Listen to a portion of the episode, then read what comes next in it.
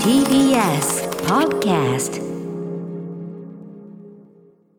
はいということで、えー、とこの4月ねずっとあのアトロク入門ということでアフターシックスジャンクション、まあ、聞き始めた方も多い、まあ今日なんかたまたねゴールデンウィーク始まりということでひょっとしたら移動中で聞かれてる方もいらっしゃるかもしれない、はい。ね、新規の方も多いというタイミングで、うん。まあ、この番組のね素朴な質問を受け付けますよというアトロク入門ずっとねメールでやっておりました。はい。はい、ということで、まあ、それのあれですよね4月中だからもう最後になりますかねひょっとしたらね。そうですね。まあ、素朴な疑問は別に常に受け付け ね。常に答えますよ。常にいらっしゃいませという。聞かれれば別にただで答えてやりますよって話なんですけど、えーちょっと面白いのが来てるんでご紹介しましょうかね。これじゃあ山本さん読んでください。はい。はい、ラジオネーム真下ガンさんから。歌丸さんは年末のシネマランキングでその年に扱った映画の順位をつけて発表するときにトップ10に入るような作品は全部実質1位というようなことを繰り返しおっしゃっていますよね。トップじゃんもう20位から上は全部も 企画だから仕方なく順位をつけているのは承知していますがそれでも作品の順位を決定づけている要素は何でしょうか？ケースバイケースで一概には言えないかもしれませんが1位になる作品と2位以下になる作品どこが違うのか気になります。私も勝手にその年に見た映画に順位をつけているのですがどの映画も好きなので順位をつけるのにいつも苦労しているので参考に聞いてみたいです。というはい。ということで私毎週金曜日ねえっ、と6時半になりましたね。6時半から、えームービーウォッチメンという形でですね毎週映画辞表その時に映画館でかかっているリアルタイムで映画館かかっている映画実際に行って、え2度3度見て、えー評するというのをもうねもう10年以上ずっとやってるわけですけども。あのーで毎年一応ねあのお祭り的にシネマランキングということで順位をつけてなんてやってるんですけど、ね12月にはいその度に私は毎年言ってます。えあのー映画に順位などをつけるべきではない。これはもう大前提ですね。本当かあの考えれば考えるほど痛感します。そんなことするべきではない。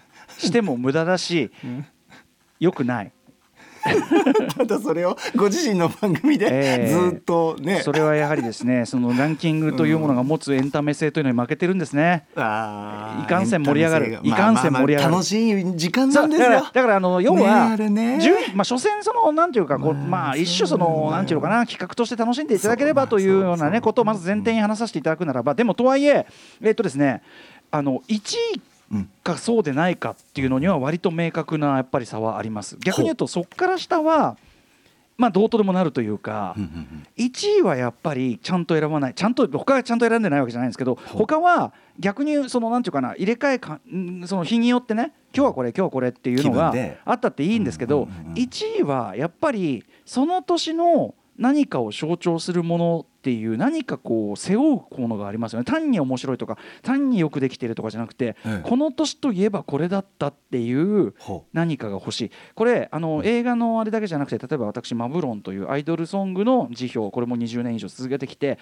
で最近はこの番組でもねあのオンエアしてで年末にはそのランキングを発表してるじゃないですか。でその時に、あの当然下の順位から発表していくんですね、めあのムービーウォッチメンもそうですけど、で下の順位から発表してってさあ最後いよいよ1位です。これだってやった時に、これ前あのアカデミー賞ウォッチャーのメラニーさんもおっしゃってましたけどやっぱり例えばアカデミー賞作品賞って、単にいい作品とかなんとかっていうより作品賞はこれだって言った時に要は端的に言えば上がるかどうかっていうか。か上が上がる、うん上がる。そのなんかああそのそれだよね。である種の華やかさであるとかある種のあそうだね1位っぽさっていうかなあるのよ。だから例えば1位でも例えば曲でもね、えやっぱこれこれすいませんね。あのそんそういう選び方していいのかちょっと置いといて。だからそのええ。放送上で順番にかけていく関係上、1位はこれだってやった時に、えうなんかまあよくできたミッドテンポの曲とか、うんうんバラなんかしんみりしたバラードとか、うんうんうん。あんまりいかない、まあ、バラードがないわけじゃないんですよ。あの例えば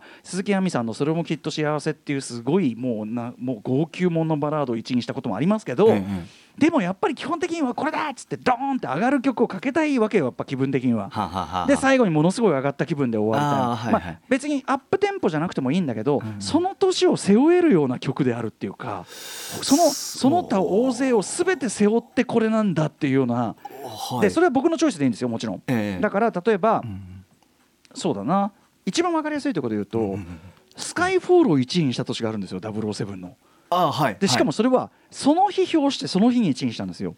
あーあそうか。でそれっていうのはやっぱりねその何を1位にしたら一番上がるかを計算はしてますこっちも。2012年だ。でやっぱもちろん1位に値する作品だと思ってるし僕その判断はめちゃくちゃ正しかったと思ってるんだけど、うんうんうん。あの時点でスカイフォールを1位にした俺かっこいいと思うけど、うんうんうん。あのやっぱりここでそ007映画の中でも結構歴史的なものすごいの来ちゃったよ。っていうかもうこんな007映画が二度と作られるか分かんないよ。うんうんうん。っていうような振りがあってからの9でスカイフォールな何位に入るの入らないのか入らないのか1位はなんだえこれが1位じゃないの？みたいな。えってことは？みたいな。そういうさこうやっぱ上げの番組で順繰りに発表していくゆえので結局さそのさこれその山本さんだって何だってそうだと思うけど、はい要するにベスト10っていうのは結局その人の表現じゃないですかその人の。そのその人が何を良しとしてるかっていうその人の価値観の表明であってそうですね。もちろん。その人自身の表現でもあるわけじゃないですか。だからやっぱり1位にその象徴性だからやっぱ山本さんの1位には、はい。ある種の山本さんらしさ要するに山本さんらしくないですねってものははい。あんまり選ばないんじゃないかと思うんですよね。僕2012年の歌丸さんのランキング見るとこの中で言ったら僕は悲しき獣が1位かなうんうん、俺1位何にしてます？2012え年あの007スカイフォあールです。2012あで年俺ずっと悲しき獣が1位だって言ってたんです。あ。今年はもうそ結構その年の初めの方だったんですそれは、うんうんうん。あのー初めの方に見てもう今年は悲しき獣に決まりだっつってずーっと言ってたんです。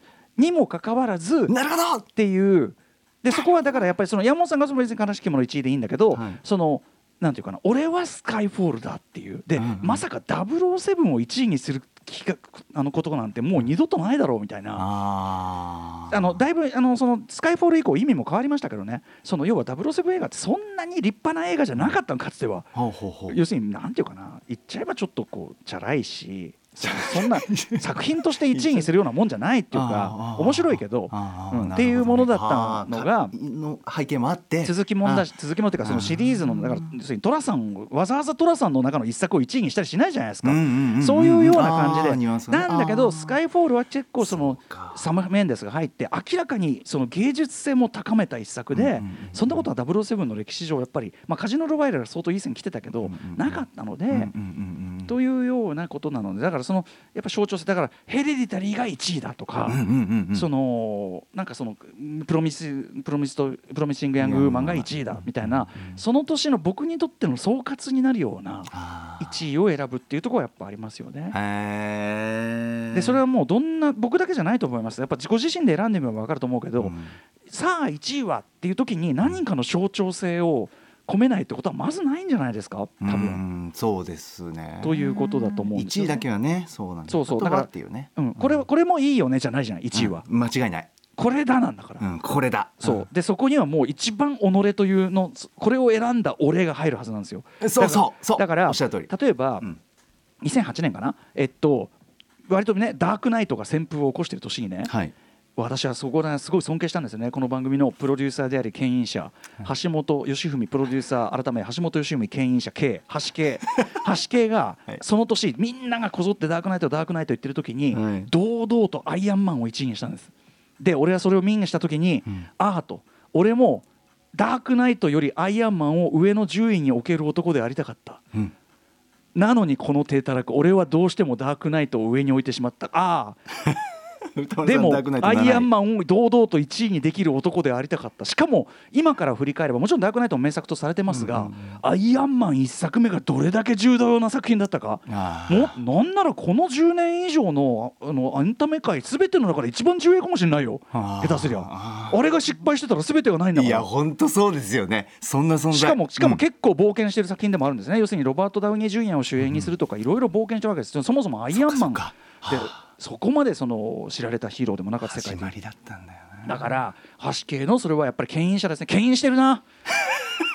でもでもそれやっぱり牽引橋系っぽいわけです、まあまあつまりそこでいや俺はそのやっぱり豪快な単純明快なエンターでいやかっけえじゃないですか。だってかっけえじゃないですか。みたいなうん。こと言って、まあ、そのだだってかっけえじゃないですかが彼の声で言うとすごく威圧的に響くのは何かと思いますが どうかと思いますが、太い声してますはい、それは本当に気をつけた方がいいと思いますが、あのーまあけん軽眼でしたよねそれはね。本当にね。橋軽眼。確かにな。橋系が橋でちなみに歌丸、えー、2008年の1位はシークレットサンシャイン。これがねまだ配信ないのよあそう。ここれれをねね行きたいの。これはでも今選んでも私はシークレットサンシャイン。しあの生涯の中でも結構上の方に来ます。必ず借りに行きますよ。